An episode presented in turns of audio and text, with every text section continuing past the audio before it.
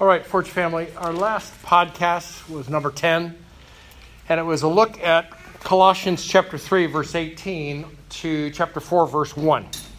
And it, uh, in it, uh, Paul was writing from imprisonment in Rome to teach about subverting the ancient household codes that ruled from cradle to grave in the lives of the Colossian peoples, uh, and even amongst the Christians.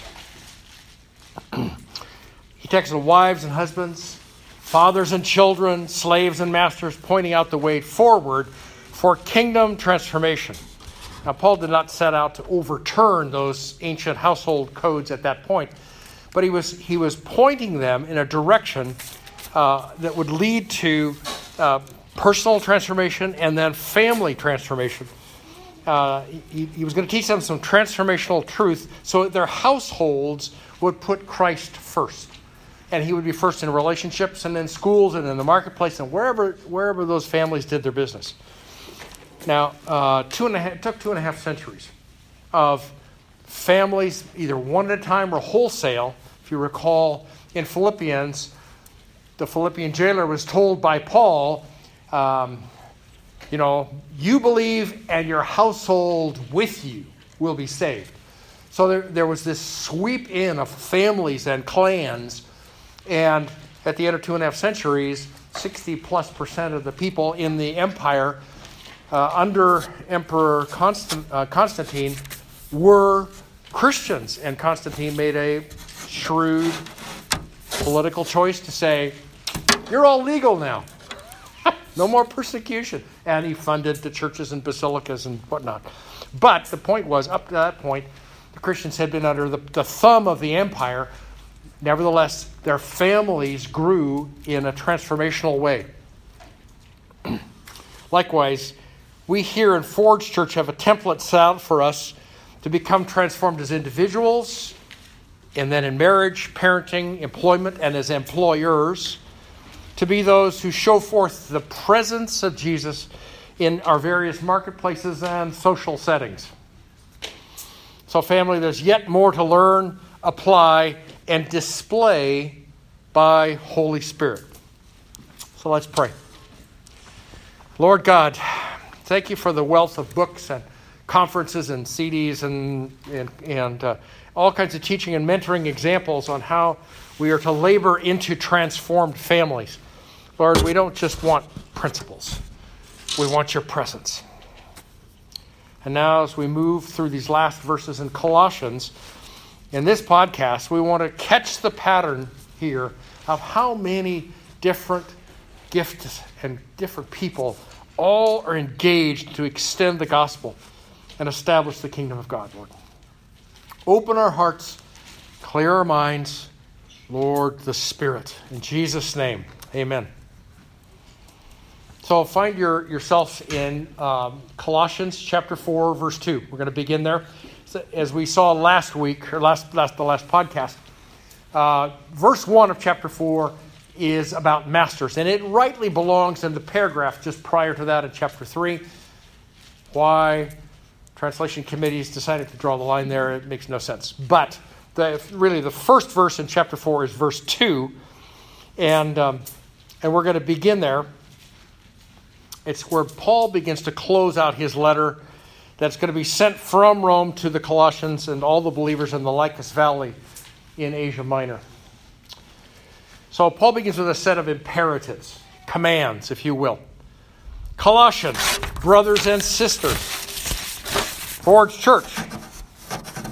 He says we're to devote ourselves to prayer. Well, why? well, persecution's coming, for one thing. Uh, there were those with prophetic gifts who could go, you know, learn to get your head down. Okay? So persecution was coming against the faithful, and also living in families that are in the midst of transformation or living in, in the ecclesia, the gathering of the believers, you know, that's not always easy. Sometimes that's really hard. And so Paul says when you commit yourself to be devoted to prayer, it's going to impact your family and it's going to impact the church. further, while all those in Asia had heard the claims about Christ. You, you remember where Paul says, Everyone in Asia has heard the claims of Christ. It's an amazing statement. So everybody's heard it, but that doesn't mean they received it. Okay, everyone's heard about, these, about this risen, reigning Lord and Creator of all. But there's still a lot of spiritual fog and spiritual oppression and darkness in Colossae itself. So Paul says to them, Pray. For us, at this moment, beginning on a, on a global scale, uh, there's an unholy trinity, if you will, of Russia, North Korea, and Iran, who are sharing military technologies. They're funding each other's programs to get better and better at uh, nuclear throw weight and delivery systems and other man killing things. And uh, just this week, uh, the Israeli defense systems put, went on red alert. You know, they said things are just so razor edged because these three nations hate us and hate the United States. This is a Rees Howells moment. You may not know what that is, but I'll tell you later. Okay? So, when we run into these situations that are just imminently dangerous, we're to pray for an awakening to the gospel of Jesus in Russia, in North Korea, and in Iran. Okay, there are many believers in Africa who are greatly pressed, as are those in India and Pakistan and Iran, Dagestan, Indonesia, Central and, and South America. You know, there's blood being spilt because of people stand up and say, I'm following Jesus. I read an article this week out of Decision Magazine, I think it was, of a man who was incarcerated because he all his life, all his life, he was in the gangs. And sooner or later, sure enough, he got caught. And when he went, when he was convicted, sent to prison for 11 years, he went, "They only convicted me for those things. Whew, they missed all this other stuff." And when he got to prison, uh, he was approached by leaders of at least two different gangs, and they wanted him to be called to be a um, shot spotter. I think it's called, where he was the one who had somewhat the power of life and death in that prison of who lived and who died. He transmitted the orders from on high, if you will, in the gang situations, and, and, and to the minions, and he would pass out the shivs, and people would die, and in riots, things like etc. Somewhere in there, and, and he got transferred in the system into Folsom, which is a maximum, one of the maximum security prisons in California. And they met him at the gate, and they said to him, See this man here with this semi automatic rifle, and that man right there, and that man right there. And you know what? You're out of line. You're in a riot. You're trying to kill somebody else. We're not aiming for center mass. We're not trying to take out legs or arms. We're aiming for your head. We will kill you. And then they took him aside and said, We know who you are. You're a shot spotter. You're going into solitary. And so he was in this like five by eight room with a slot that his meals are passed back and forth. Months and months and months. And he'd been told, you know, you can go crazy in there. And the answer is, yes, you can. And, and um, a woman would come into the prison and she would stand in the, in the middle of these aisles. He could hear her, couldn't see her. And she said, Who's in that room? And the guard said, Well, you know, you, don't want to know him. He's, he's bad stuff, bad dude, bad stuff. She said, No, God wants to use him. Couldn't see him, didn't know anything about it. God's going to use him. And she kept coming back and saying that. Until finally she was able to come to the door and, and he backed away from the door and she could lift the little flap and look him in the eye and say, God's going to use you. And he went, and he sat on his bunk and on the wall was pictured his life. All the stuff he'd done, all the broken, horrible, murderous, wicked things he'd done. And he's on his face on the floor crying out. So he goes to the chaplain. The chaplain says, I think what you experienced was called conversion. So here's the Bible. So he, you know, all this time in solitary and he reads and reads and reads. Then he starts to teach. Then he starts to preach. Through the slot, he'd lift it up and he'd shout through the slot. And then he was put out in the prison population. And he was beaten repeatedly because he wouldn't go back to the gangs and he followed Jesus. Okay? Now, my point here is there are brothers and sisters who are shedding blood for their faith here in California. So, we pray for the awakening of the gospel of Jesus in the prisons and globally. Here in North America, the presentation of 15 individual genders, options, gender options, are being presented to kindergartners. The anti Christian progressive political movement, the murderous taking of life, and the flawed leadership, regardless of party or affiliation, in Washington and in, at a state level, at a government level, local, whatever it is, those things have us in an anguished twist often. So the answer is pray for the releasing and awakening of the gospel of Jesus. Nothing less can sufficiently bring transformation to our world, our hemisphere, our nation, our state, our community, or our families. Paul says it, and our response is devote yourself to prayer. Then Paul qualifies that prayer, expanding uh, the atmosphere that's supposed to surround that prayer. He says, quote, keeping alert in it with an attitude of thanksgiving. So in Ephesians chapter 6, there's nearly an identical exhortation on prayer. It says this, verse 18 of chapter 6 with all prayer and petition, praying at all times in the Spirit and with this in view, be being on the alert with all, the Brits would say perseverance, perseverance, okay? The grit to hang in there, perseverance and petition for all the saints. In both passages, here in Colossians and in Ephesians, Paul uses the Greek word proskartereo, and it means the following. And it's a spectrum of response. It says, Be alert, Stand ready. Continue to give constant attention. Give unremitting care. Be in constant readiness. Be wakeful and be perseverant. The Quaker, Thomas Kelly, wrote the following There's a way of ordering your mental life on more than one level at once. On one level, we can be thinking discussing, seeing, calculating, meeting all the demands of external affairs.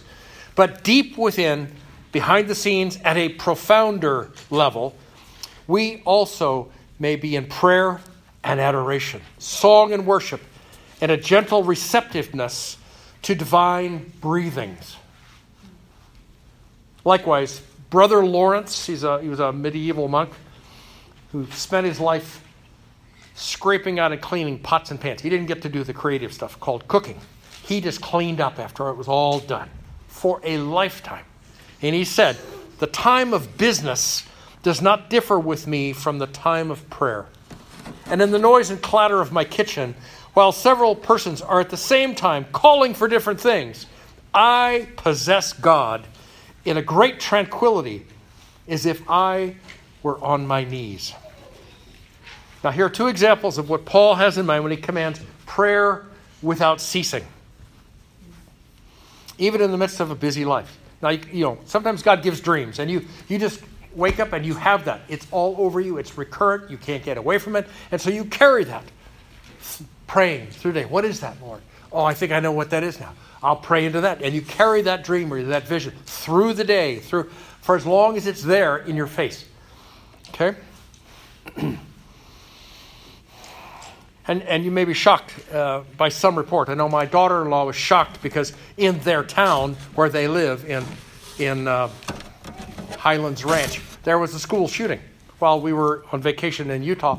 And she was just rocked. I mean, she just, you know, she was like the 2,000 yard stare, you know, praying, cooking, caring for her kids, but just her heart was being poured out over that situation this past week.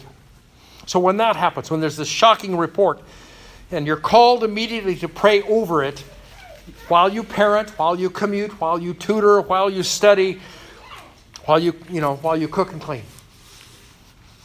So again, you know, the, the, the scripture says this is how you go forward. Yes, I'm able to do excellent work and say, oh, Jesus, under my breath. In verse 3, oh, excuse me, let me define that prayer too. This is not a prayer that whines or cajoles or demands or challenges God. This is prayer, rather, uh, in Paul's word, that says it's supposed to constantly flow with thanksgiving. After all, who's really in charge here? It's not you, it's the Lord God. In verse 3, Paul requests that he and the team of brothers in Rome be included in that earnest prayer. So, you know, first it's outward about the Colossian concerns and individuals, and then he's to pray for us. You know, he got a whole bunch of guys in Rome around him. And they're waiting in a prison, house prison kind of situation, waiting for his date with, with Nero, because he appealed to Caesar about his for his freedom. Now, note um, the Colossians, as as we are, are to pray as participants in the mission of the gospel. And all of that is folded into God's redemptive plan of history. Paul, he, he could have asked for prayer to be freed from this being chained to the soldier. He could have asked that, that, that his trial would go well, that the, the outcome of his trial, you know, whew, okay, I can get on about my business. That's behind me. Or 30 could have prayed for peace, uh, just to be able to wait for all these months in peace. He doesn't do that. What he asks them to pray for is for strength and opportunities to do God's work that was assigned to him. Well, what was it that was assigned to him? Preach the gospel to the Gentiles. Okay? Colossians uh, have to recognize that when they're praying for this team, you got Timothy, you got Epaphras, you got a bunch of other people that all gathered, they're all gathered around Paul in Rome. And Paul asks for a prayer for a door to be opened so that uh, the word could be spoken forth, uh, that there'd be an opportunity to teach the mystery of Christ. Now, the preaching of that mystery of Christ was that God sent his only begotten Son as Savior of both the Jew and the Gentile. For the Jew, that's inconceivable. Gentiles were just out there, away from God. And for the Gentiles, what do they want with a Jewish Messiah? And yet, here is the mystery that God says, I sent my son so that you could know God in a personal way. and that preaching had landed Paul in prison. But he asks for more preaching opportunities. Uh, he used the same figure of a great door, a wide and effectual door in Ephesus, but he said there are many adversaries. He used that description of a door when he got to Troas. See, Paul was going north. He set his sights on that second missionary journey with Silas and others. He was going north. He was going to go into Bithynia. Bithynia is on the southern steppes of what is modern day Russia, or one of the stands. I can't tell which it is. It's, it's you know north of the Black Sea, out there. Okay, and the Lord shut the door. Holy Spirit shut the door on him, and Paul waited and it didn't happen. He prayed and it didn't happen. And then another door opened.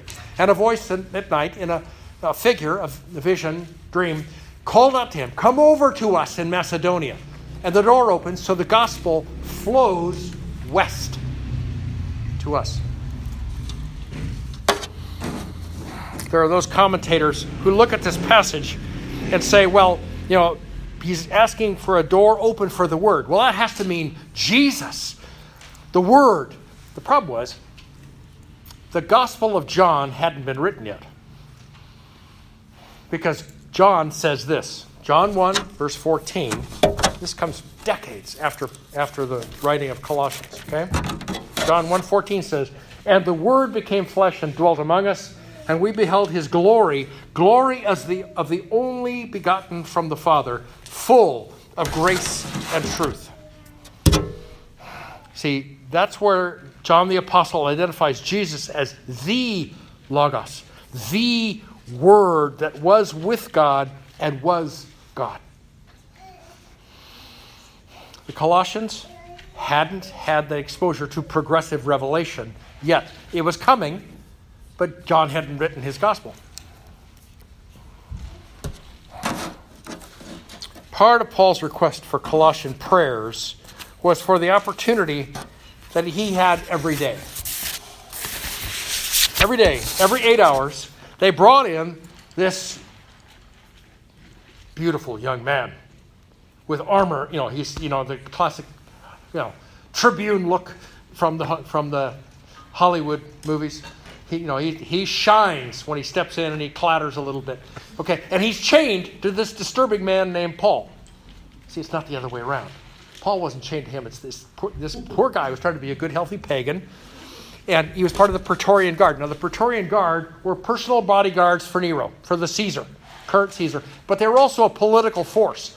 They trained, they elevated, and they placed the next Caesar, or Caesars, plural.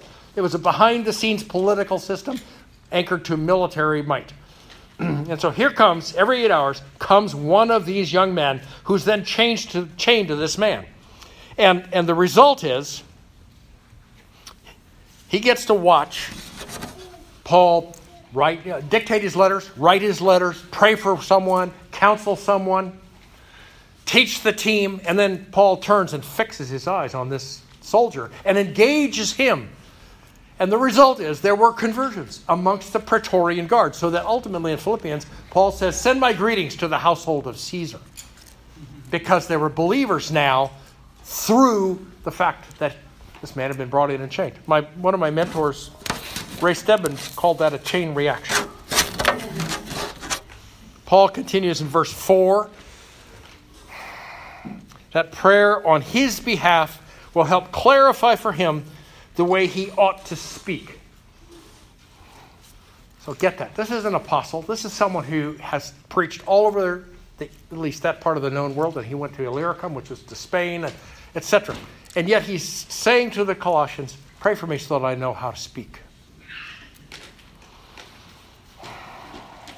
Are any of you headed into difficult situations where you know you're going to be put in a place where you can't even imagine how God is going to give you a platform so you can talk out of the content of your life about Jesus?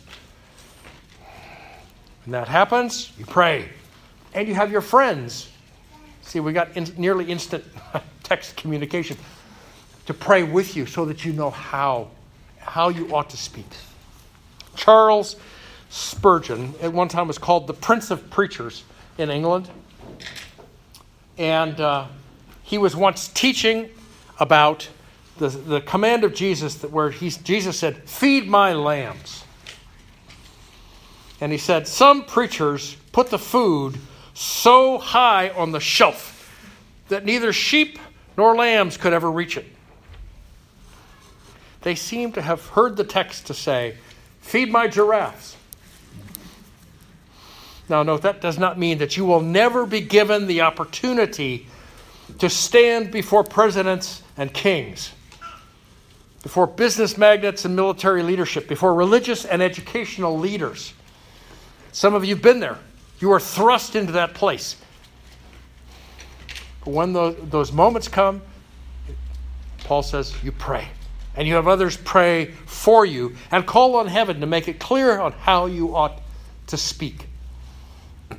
Paul continues in verse 5 with another command, this time calling on believing Colossians to conduct themselves with wisdom, to walk out their lives in Christ in an orderly manner.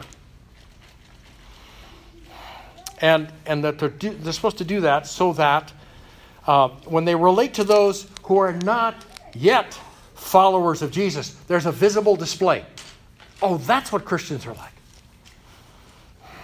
And even he, he even uses the term here called he calls them outsiders. They're just you know they are not part of the ecclesia. They're not part of brothers and sisters yet. We and the Colossians are to make the most of those opportunities to display Christ in our lives. Our walk before Him and our speech on his behalf, wrapped in the wisdom from above. We're to seize the moment by doing good, by speaking good with zeal. Paul used the word kairos. Okay, that's the word for strate- a strategic moment in time, a pinpoint. Right there, it is strategic thing, as opposed to chronos, just the rolling tide of time. Here it is kairos. Okay, speaks of strategic things that are part of the opportunities laid before us. Another command of verse 6 follows with how our speech is to be positioned before heaven and before mankind. It is always to be with grace, unmerited favor that we have experienced, and unmerited favor, the sweetness and courtesy that you are about to pour out on others. I am chief sinner in my household. I still struggle with phone solicitors and with uh, technical services people who simply say, Here, push this button, and it routes you through the, the voicemail system, and they may get back to you or not. And it just leaves me steamed. That's not grace. So, the vocal expressions that we're to pour out on others are to be seasoned and inviting and savory as if they were seasoned with salt. Okay? That will flavor your discussions with the salt of the kingdom, and it will preserve you from corrupt speech. The opposite, the non kingdom speech, if you will, is marked with flat, silly, angry, insipid, corrupt words. And so when you, eh, you need a, you know, you want to know in which kingdom you're operating, listen to your mouth. Listen to how you talk. It'll tell you, oh, that's a kingdom. That's a good word. I mean, Chris Valentin says that all the time. That's a good word. Okay? On the other hand, if your mouth is loose and it's wrong, you need to say, that's not kingdom. I'm sorry, Lord. Then in verse 7 and 8, Paul starts to pivot. He turns away from his teaching and exhortation and he wants to commend instead of teach. See, he's passing along his blessings on his co workers in Christ who are coming into, or some of them are going to come to the Colossians. Uh, some of them are known to them, and there are those who are now being introduced to them. So, first, he introduces the one designated to hand carry this handwritten epistle the thousand miles from Rome back to the Lycus Valley. His name is Tychicus. And he would soon carry that letter also. He's going to carry a letter to the church in, in Ephesus. now, this man Tychicus had traveled with Paul to Jerusalem, and he personally carried the, ba- the money bags. He carried the offerings that came out of the churches in Macedonia that Corinthians, 2 Corinthians talks about. The poor brothers and sisters were cut off from the Jewish welfare system in Jerusalem. And they were starving, they were hurting, they, they had tremendous needs. And the churches in Macedonia took up an offering, and Tychicus hand carried it to Jerusalem with Paul. Tychicus and Luke stayed with Paul for the years of waiting in Caesarea. Both Tychicus, excuse me, Tychicus uh, was on the ship with Paul to Rome. Paul says of him that he is a beloved brother, faithful servant, and fellow bond slave in the Lord. He's to carry the word of Paul's condition, needs, and affairs on to the Colossians because Paul really wants these people he's writing to to be informed and be encouraged. With Tychicus will be traveling a man named Onesimus, and he's known to the Colossians when he fled Colossae, it was because he'd been miserable, ungrateful, and he stole from his master, Philemon, the pastor of the church. Philemon had been the man who had helped plant that church in Colossae. And then he fled on to, to Ephesus and then further to Rome. And here's Onesimus, but he's somehow been picked up and found in Rome by this team around Paul. And he's converted. He's come become a believer in Jesus Christ. Now he's getting ready to go back. And as he returns to the household of Philemon and to the fellowship in in Colossae. He comes back with repentance and restitution in his hand. That describes a divine appointment on both ends, in Rome and soon in Colossae. One of the men I really have appreciated studying Colossians is named Kent Hughes. He's pastor. He's pastored a bunch of different places around the country, and he writes, and he writes in a way that touches me.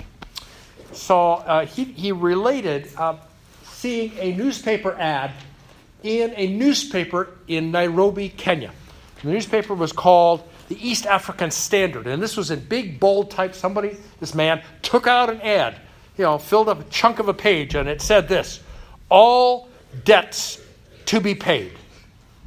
I, Alan Harangui, alias Waniak Harangui, of Post Office Box 40380, Nairobi, have dedicated my services to the Lord Jesus Christ. I must put right all my wrongs. If I owe any debt or damage personally, or any of the companies I have been director or partner, that is to say, Guaranteed Systems, Guaranteed Services Limited, Water Pumps Electrical, and General Company Sales and Services Limited, please contact me or my lawyers, JK Kibicho and Company, for a settlement. No amount will be disputed. God and His Son, Jesus Christ, be glorified. Yeah. yeah. Now, that right there is the spirit of Onesimus, if you will. It was on, on Onesimus. Even his wallet had been converted. So there's greatness in the small things we do for Christ, and, and some of the momentary things we do become eternal. Next, we're introduced to a man named Aristarchus in verse 10. He's from Macedonia, and he is described as a fellow prisoner. So we don't know whether or not he was so close to Paul that he just sort of decided he was going to become a voluntary prisoner with Paul. Or second, it's possible that his zeal overflowed in a public place and he starts preaching out of his own you know, salvation experience and he is remanded into custody, which is again how the Brits would say. He's picked up and jailed, chained up. We don't know that. And the third possibility is he volunteered to be imprisoned with Paul. But Aristarchus is sending his greetings to the Colossians from this team. Also in verse 10, Paul, uh, uh, Paul says, Mark, the cousin of Barnabas, with whom he had launched on the first missionary journey, the three of them, Barnabas, Paul, and Mark, John Mark, they, they had journeyed from Antioch to Cyprus and beyond Cyprus to the south coast of Asia Minor. And at that point, Mark goes, uh, I think I hear my mother calling. Or some, we don't know what it was, whether it's fear or anxiety. We don't know why he bailed from the missionary journey, but he left them at that point. And John and uh, he went home, and uh, Paul and Barnabas went on alone. On returning to Antioch, another missionary journey is organized, and Paul says to Barnabas, "You come with me. We're going back." And Barnabas says, "No, I've chosen to go with Mark, and we're going to Crete." Barnabas chose Mark over Paul. And yet, here, Paul the Apostle says, You know who he is. He writes to the, the Colossians, says, You know who he is, and when he comes, you welcome him. Peter the Apostle treated Mark like a son. And much of the Gospel of Mark reflects Peter's experience of walking with Jesus. And in tradition, Mark is also, also um, credited with planting a church in Alexandria, Egypt. In verse 11, Paul refers to Jesus. Actually, uh, this was a man who his Greek name would have been Jesus, and his Latin name would have been Justus. The three men, Aristarchus, Mark, and Justus, are the only three Jews converted from Judaism to serve with Paul as followers of Jesus Christ. And they were of immense encouragement to Paul. Verses 12 and 13, Paul points to Epaphras, one of the two men who had planted the churches in Colossae and Hierapolis in the Lycus Valley. And, and he was numbered amongst the believers in Colossae. He's part of their, their fellowship. And while he's been in Rome, he has been praying to the point of agony, is, is literally how the text describes his prayers. He has been passionately crying out for the church and the believers in Colossae that it would become mature, complete, and fully bolted down, settled, at peace, solid in their expressions of Jesus Christ. He sends, Epaphras sends his love and his prayers and his blessings back to Colossae. Verse 14, Paul points out his friend Luke, the beloved physician, okay, uh, author of Gospel of Luke. But he had traveled with Paul on a missionary journey. He, he went with Paul into the prison in Caesarea and waited in Caesarea. Then he gets on the same ship and he goes across the Mediterranean. He's shipwrecked with Paul on the way to Rome. And ultimately, he sits with Paul in Rome under house arrest. And lastly, there's a reference here to someone named Demas. Okay, there's no commendation here, it's just a passing mention. As early as perhaps 18 months later in time, um, in 2 Timothy, there's a reference to Demas saying, He loved this present world and he has gone on to Thessalonica. So whether Demas was already on a slippery slope and moving away from the faith, or whether he was, he was a man who was terrified because persecution was arising and he did not want to be chained and he did not want to give his life. That, that was just too much, and so he moved on. We don't know. Paul sends his greetings to the brethren in Laodicea and also to a, a, woman named Nympha and the church in her house. So there's several New Testament families, if you will, of, of manuscripts. We don't have any originals. The New Testament manuscripts we have, and there's 5,000 of them, they're all copies. Okay, so we don't have anything with Paul's actual signature on it. Okay?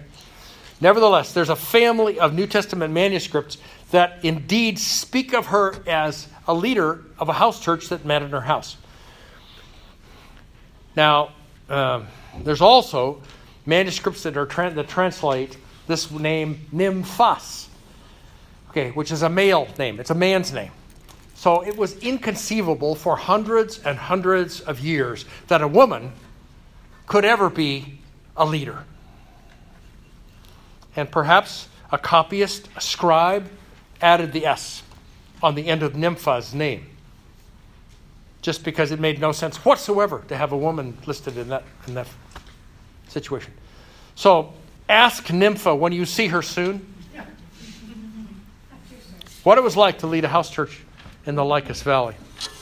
In verse 16, Paul urges this letter to the Colossians to be read to the churches of Laodicea. And then he says, Oh, and the letter I sent to Laodicea, I want you to have that read in Colossae as well. So tell me, on what page do you find the epistle of the Laodiceans in the New Testament? It ain't there. So the question is is this a lost epistle of Paul? That perhaps someday will, someone will turn over a rock and there it will be. Okay? I mean, that's how we found the other manuscripts. You know, they were in some crypt that was dry and was sealed, and oh, there's all this paper, parchment, vellum, whatever it was. Okay, it may be out there, or this may have been the letter that was sent to the Ephesian church, and then it launched. It got copied a gazillion times, and it went whoosh, to all the points of Asia Minor. And it happened becoming through Laodicea at that time. We don't know. yet. In verse 17, there's a firm word of exhortation to a man named Archippus. Paul says, Take heed to the ministry which you have received in the Lord, that you may fulfill it. Well, that's a spine stiffener. Now, it's not a rebuke, it's just simply saying when you take on a ministry and the mantle of that ministry, you hang with it, you keep going, you finish well. And in some ways, Paul speaks in the same language, the same tone to Timothy as, as a young man who's pastoring the church of Ephesus. It's not an unusual statement for Paul to make to others in ministry. he says, Don't pull away in moral failure, doctrinal confusion, exhaustion, or discouragement. Remind yourself who you answer to. And that's not me, the Apostle Paul. You answer to the Holy Spirit. He's the one who has the final say of, Well done, good and faithful servant. Finally, in verse 18, knowing that Paul may have been dictating this letter through Timothy as the, as the copyist, as the secretary, the amanuensis, Paul signs the letter with these words I, Paul, write this greeting with my own hand. So we know that Paul had a recurrent somewhat intractable eye disease that he picked up on one of his missionary journeys. And uh, it is speculated that when he signed documents, he signed them large. P A, you know, so that he could see them. That, that his eyes were in that kind of shape. Lastly, Paul reminds the Colossian church to remember him in his imprisonment. And he calls them again to say, You pray for me. He finishes his letter with, Grace be with you. All right, Forge family. Uh, in the last 12 verses, there's eight brothers and a sister, all mentioned as co laborers in Christ. Some carried the money bags, some carried letters, some sat with Paul in imprisonment, some probably treated his eyes and his other infirmities. One was going to travel home to his pastor and his master. One was staying with Paul and praying passionately for the Colossians. One was hosting a house church. And one was firmly reminded to keep going forward with the ministry that had been laid on him. So here we have a, a, a, slice of history, including missions journeys together, prayer, to, prayer together in prisons together, sea voyages together as well as the back and forth carrying of offerings and letters. The one that came out of Colossae the thousand miles, and now there's two letters at least that are going back the thousand miles. What a mix of gifts and passions and skills and callings. So the ongoing building of the kingdom of God relies on each of us, large and small in our influence, solid and mature, or just now growing up in the faith we too are to ask for a door to be opened for us as individuals and for Forge Church. that we carry forward the gospel of Jesus Christ. Some opportunities will be to lambs, and some will be to giraffes.